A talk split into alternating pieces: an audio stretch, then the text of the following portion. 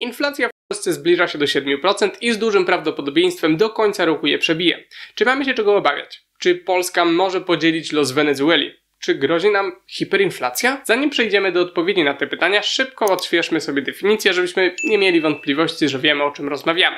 Inflacja dzieli się na kilka kategorii. Inflację pełzającą, kiedy nie przekracza ona 5%, kroczącą do 10% i galopującą, czyli co najmniej dwucyfrową. Hiperinflacja występuje natomiast w sytuacji, kiedy w ciągu miesiąca ceny będą wzrastać co najmniej o 50%.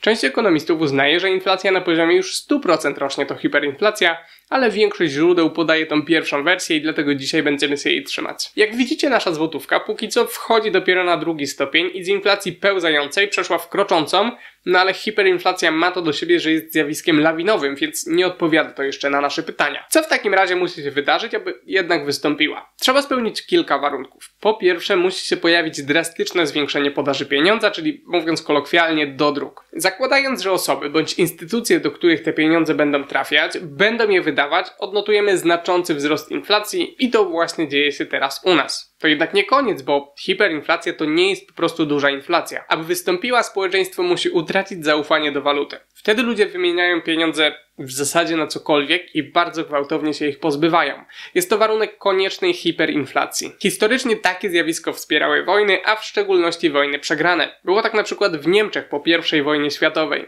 Pokazuje to, jak hiperinflacja jest swego rodzaju bankructwem państwa, przed którym najlepiej bronić się zostawiając łapkę w górę dla YouTube'owego algorytmu.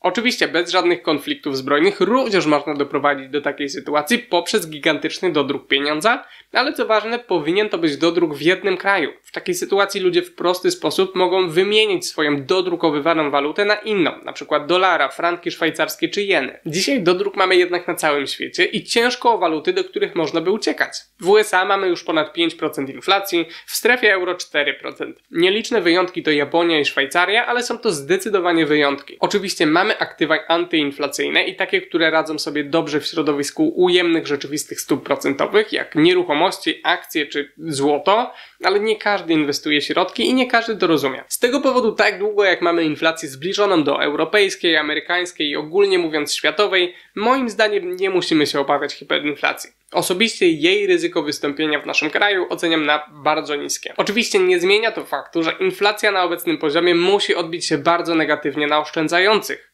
Jeśli macie pieniądze, to jak najbardziej powinniście się o nie martwić, bo obecna sytuacja jest dla nich wyjątkowo niekorzystna. Sprawdźcie też ten film, na którym omawiam podstawy inwestowania, dzięki któremu możecie zabezpieczyć swoje środki.